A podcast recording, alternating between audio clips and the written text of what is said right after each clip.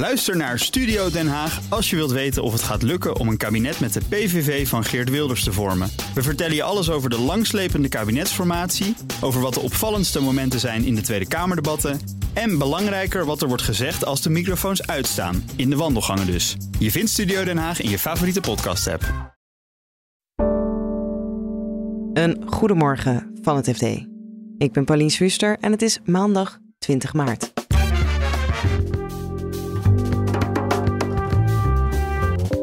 De Chinese ambassadeur reageert bij het FD op de exportrestricties voor ASML-machines. Hij zegt dingen zoals: China zal dit niet zomaar slikken. En de accountants van Jumbo hebben uitgebreid gekeken of er frauderisico's zijn bij het bedrijf. Komt allebei voort uit het feit dat hij is aangehouden in onderzoek. En dan gaan bij iedereen, accountants, uh, banken, you name it, gaan de alarmbellen af.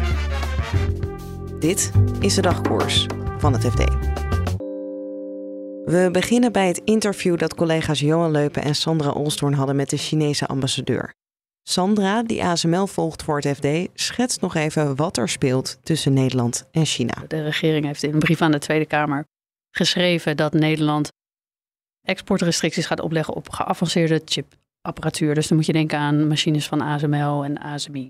En China wordt in die brief niet bij naam genoemd, maar iedereen gaat ervan uit China dus ook, dat het gaat om apparatuur naar China verschepen. Ja, en eerder hadden we ook in Amerika al een beetje beloofd dat we dit gingen doen. Ja, Amerikanen hebben het zelf in oktober al gedaan. Uh, Amerikaanse bedrijven moeten dus een vergunning aanvragen als ze dit soort apparatuur willen uh, of chips willen versturen.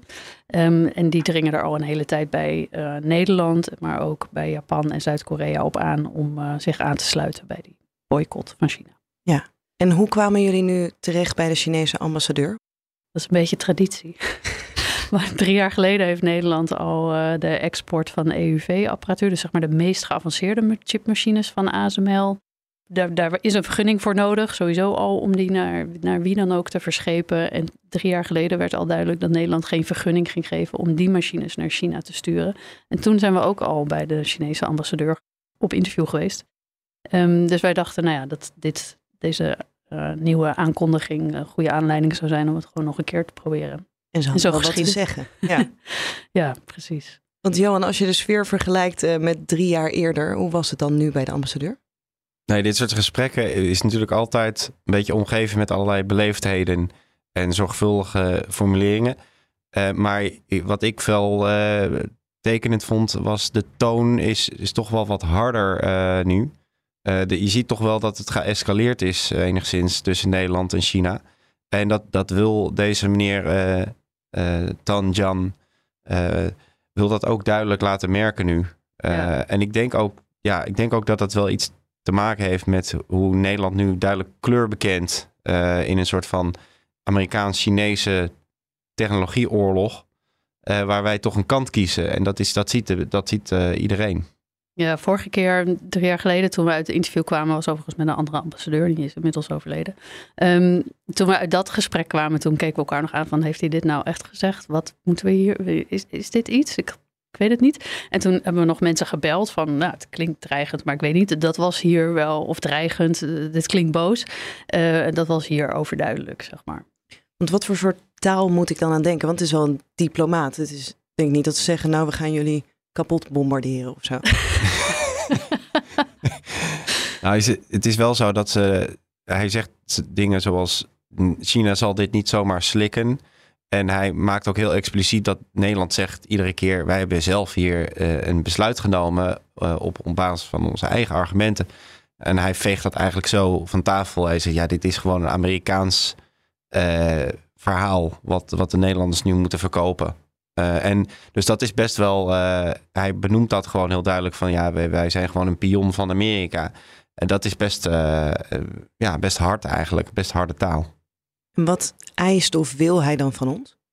Nou ja, kijk, daar wordt het heel diplomatiek. Hè? Dus dan wordt er gezegd, we zijn in gesprek, we willen meer informatie, maar we hebben ons standpunt overgebracht en we hopen dat Nederland zich bedenkt en dat ze gewoon deze machines mogen blijven ontvangen. Ja, het gaat hier om technologie die China al tijden gewoon wel mag importeren, waar een stop op gezet ja. moet worden. Want de angst, de dreiging is dat ze het militair zouden gaan Ja, inzetten. Dus de, de Nederlandse overheid zegt dit, uh, uh, noemt het een kwestie van internationale veiligheid. Heeft daarvoor verschillende argumenten. Zegt het kan voor militair gebruik uh, worden ingezet. Nou, dan zegt deze ambassadeur bijvoorbeeld, die pakte ze koffiekop, papieren koffiekopje. En die zei, ja, dit kan ook door het leger worden gebruikt. Uh, dus toch ook geen militair product dan? Nou, dat is een van de argumenten. Het andere is dat Nederland bang is en in het Westen dat we afhankelijk worden van Chinese chips. Dus als machine, uh, heel veel machines naar China gaat sturen waar zij goedkope chips mee kunnen maken. Goedkoop, maar belangrijk. Um, dan kunnen zij onze producenten wegvagen. Zijn we straks allemaal afhankelijk van Chinese chips. En dan kan China dus ook op enig moment zeggen: die krijg je gewoon niet meer. Um, nou, ook een argument waarvan ik zeg: ja, uh, jongens, we zijn gewoon handel aan het drijven. Waar heb je het over? En het derde argument is: um, Nederland en het Westen willen hun technologische superioriteit bewaken. En daarvan zegt de ambassadeur dan: ja, die heb je juist omdat je moet concurreren. Um, en als je je afsluit van de Chinese markt met zijn 1,4 miljoen klanten, dan is dat niet zo goed voor Miljard. je concurrentie. Of, sorry, 1,4 miljard Consumenten, ja. consumenten. Dan is dat niet goed voor je uh, uh, uiteindelijk voor. Die hebben de inkomsten gewoon nodig om te kunnen investeren en technologisch superieur te blijven. Dus die, die snijdt jezelf hier alleen maar mee in de vingers. Nou, dat verhaal wilde hij heel graag vertellen. En hoe erg moeten we dat vrezen, die dreigementen vanuit China? Dat er echt ook iets gebeurt richting Nederland? Nou ja, je kunt al zien dat de economie van China behoorlijk kwetsbaar is geraakt door, uh, door COVID en door ook door de, de steeds hoger wordende loonkosten.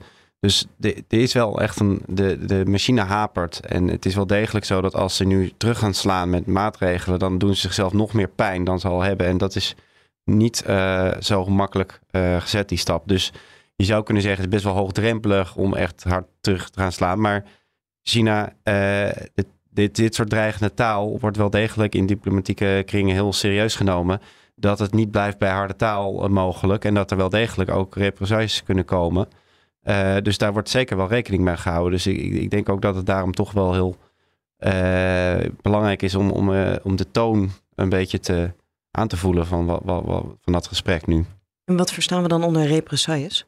Hij wil daar verder niet over speculeren. Um, maar ja, ze, Nederland is heel afhankelijk voor, uh, op het gebied van grondstoffen van China. En uh, drijft voor tientallen miljarden handel met China.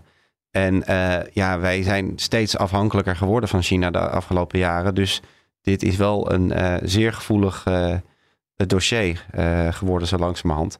en tegelijkertijd hebben wij China natuurlijk ook wel tegengeworpen in dit gesprek. Van ja, maar bescherm je de technologie wel goed? He, want je laat ook westerse bedrijven worden ook bestolen aan alle kanten in, in China. Dat is, gewoon, dat, is, dat is gewoon beschreven, dat is gedocumenteerd. En wat doet China er dan tegen? En he, heeft je, heb je niet zelf daar ook schuld aan dat, dat er nu uh, een escalatie is en dat men ook probeert de technologie te beschermen beter? Wat was de reactie van de ambassadeur daarop? Of zij het wel of niet goed genoeg beschermen? Nou, dat is een, een bekend een verhaal wat dan weer wordt afgedraaid. Namelijk, wij hebben steeds strengere wetten voor uh, bescherming van intellectueel eigendom. We hebben ook hogere straffen ingevoerd. Er zijn allerlei speciale rechtbanken voor. Stap daar naartoe en dan word je heel goed uh, geholpen en heel goed beschermd. En in de praktijk hoor je toch van westerse bedrijven, is, is het toch uh, niet zo simpel. En dan gaan we naar Jumbo. Want bij het jaarverslag zat een uitgebreide accountantsverklaring met resultaten van onderzoek naar frauderisico's. Onderzoek nummer drie bij de supermarktketen na de arrestatie van voormalig topman Frits van Eert.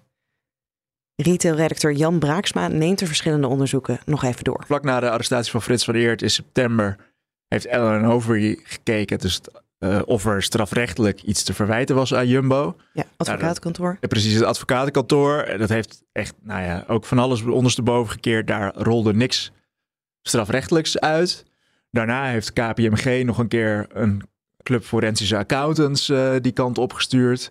Om te kijken, is er iets mis met de contracten in de auto- en motorsport? Want ja. het onderzoek van het Openbaar Ministerie, waarin Frits van Eert is uh, aangehouden, ziet onder meer op witwassen. En dat zou mogelijk gebeurd zijn via contracten in de auto- en of motorsport. Ja, hoofdverdachte zit ook in die scène. Precies, dus ze kennen elkaar ook uit die wereld. Nou, dus is het ook logisch dat dat bedrijf dan gaat kijken, is er dan bij ons iets fout? Want wij hebben allerlei contracten in de sponsorcontracten in de, in de motorsport met allerlei teams en met individuele coureurs. En we hebben contracten in de autosport. Is daar dan iets mis mee? Nou, ook niks mis mee. Wel bleek daaruit dat de toenmalige topman van Eert relatief veel vrijheid had om zelf dat soort contracten af te sluiten. Dus dat noemen ze dan een kwetsbaarheid. Niet mis, maar misschien moet je er eens wat mee doen. Nou, Jumbo heeft gezegd, wij gaan helemaal stoppen met die auto- en motorsport sponsoring, behalve de echt grote dingen. Dus Max Verstappen blijft uh, aan boord en de rest wordt, wordt afgebouwd. Dus dat was het tweede onderzoek. Nee, nu het derde, de accountant die zijn jaarrekening moet aftekenen. Nou ja, je begrijpt wel als zo'n zaak in de publiciteit komt, dat een accountant ook wat extra op zijn hoede is. Dus die hebben weer eens het hele bedrijf binnenstebuiten gekeerd en ook naar dit soort zaken gekeken. Dus sportsponsoring, welke macht, waarvoor heeft de topman nu de vrijheid om dat zelf te doen, om daar zelf voor te tekenen en dat soort zaken. En wat zijn de conclusies? Nou, uh, het goede nieuws voor Jumbo is er is niks fout. Maar je ziet wel daarin dat de accountant naar allerlei uh, ja, risico's heeft gekeken. Dus twee significante fraude-risico's benoemt de accountant uh, specifiek. Uh, en dat gaat om het mogelijk witwassen van dat Jumbo mogelijk gebruikt wordt om geld vanuit geld wit te wassen door sponsorcontracten in de auto- en motorsport. En het risico op dat de voormalig topman niet integer gehandeld heeft. Uh, en dat komt allebei voort uit het feit dat hij is aangehouden in een onderzoek. En dan gaan bij iedereen, accountants, banken, you name it, gaan de alarmbellen af. Ja, maar jij zegt een uh, mogelijk risico. De conclusie is dus wel dat dat niet gebeurd is. Of dat ze het niet kunnen vinden in ieder geval. Precies, het is, een, het is een, een risico. Dus de accountant heeft er extra goed naar gekeken. Maar ze hebben niet, geen aanwijzingen dat daar daadwerkelijk iets, iets mis is gegaan. Ja, en we weten nu ook inmiddels uh, want we hebben het eerder gehad over leveranciers die dan weer een ander team uh, sponsorden. Het raceteam van Frits van Eert. Dat wisten we al. En nu kunnen we daar ook een bedrag op plakken. Ja, klopt. Um, voor, voorheen uh, stond dat. In jaarverslagen staan altijd transacties met verbonden partijen, zoals dat heet in jargon. Dus um, er, wordt, wordt zaken. er, er wordt bijvoorbeeld een pan gehuurd van de CEO. Dat gebeurt best wel vaak, want vaak hebben ondernemers ook een, een vastgoedportefeuille. Dat soort zaken. Um, en nu staat het raceteam van Frits van Eert staat er ook in. Als verbonden partij blijkt de leveranciers ongeveer 3,8 miljoen aan, uh, ja, aan dat raceteam meegesponsord hebben. Jumbo zelf deed nog 5 ton daarbovenop.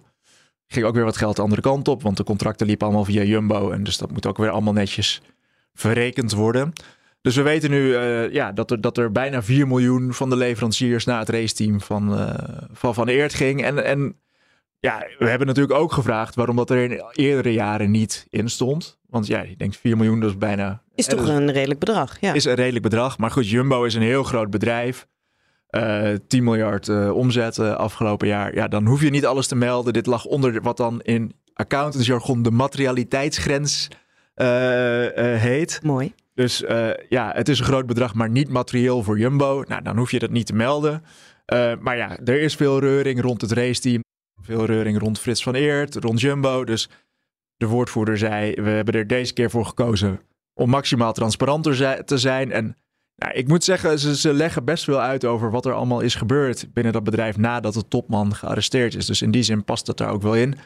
Ze zeggen zelf, de accountant heeft er niet op aangedrongen dat dit uh, daadwerkelijk gemeld moet worden. We hebben er hier zelf voor gekozen. Ja, Viel jou verder nog iets op in het uh, jaarverslag? Ja, ze zijn behoorlijk ver gegaan met het uitsplitsen van uh, die verbonden partijen. Dus er staat bijvoorbeeld in hoeveel uh, adviesvergoedingen de, de raad van of mensen uit de raad van commissarissen en de raad van bestuur hebben gekregen. Dus wat eigenlijk wat hun salaris was. dat hoefde blijkbaar voorheen ook niet gemeld te worden of als een soort totaalbedrag van we hebben zoveel, de top zoveel betaald. Uh, er staan allerlei transacties in met uh, vastgoed. Dus de CEO en de familie van Eert heeft een grote vastgoedportefeuille waarvan Jumbo een deel huurt. Dat soort zaken staan erin. Maar ook uh, dat Jumbo bijvoorbeeld een vrachtwagen heeft gekocht afgelopen jaar van een bedrijf van Frits van Eert. En die moest weer in goede staat gebracht worden. En, ja, en die wordt sindsdien gebruikt voor promotiedoeleinden binnen het bedrijf. Dus dat soort dingen. En ja, wat, wat klein grut ja. in die zin. Maar wel een interessant inkijken, omdat het normaal gesproken ja, eigenlijk niet vermeld wordt. In ieder geval niet op zo'n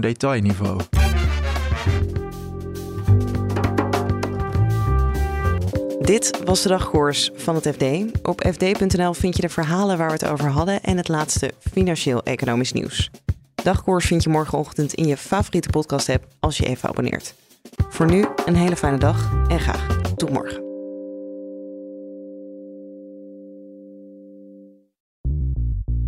BNR ben je altijd als eerste op de hoogte van het laatste nieuws. Luister dagelijks live via internet. Bas van Werven. En heel langzaam komt de zon op rond dit tijdstip. Je krijgt inzicht in de dag die komt op BNR, het Binnenhof in Nederland en de rest van de wereld. De Ochtendspits. Voor de beste start van je werkdag. Blijf scherp en mis niets.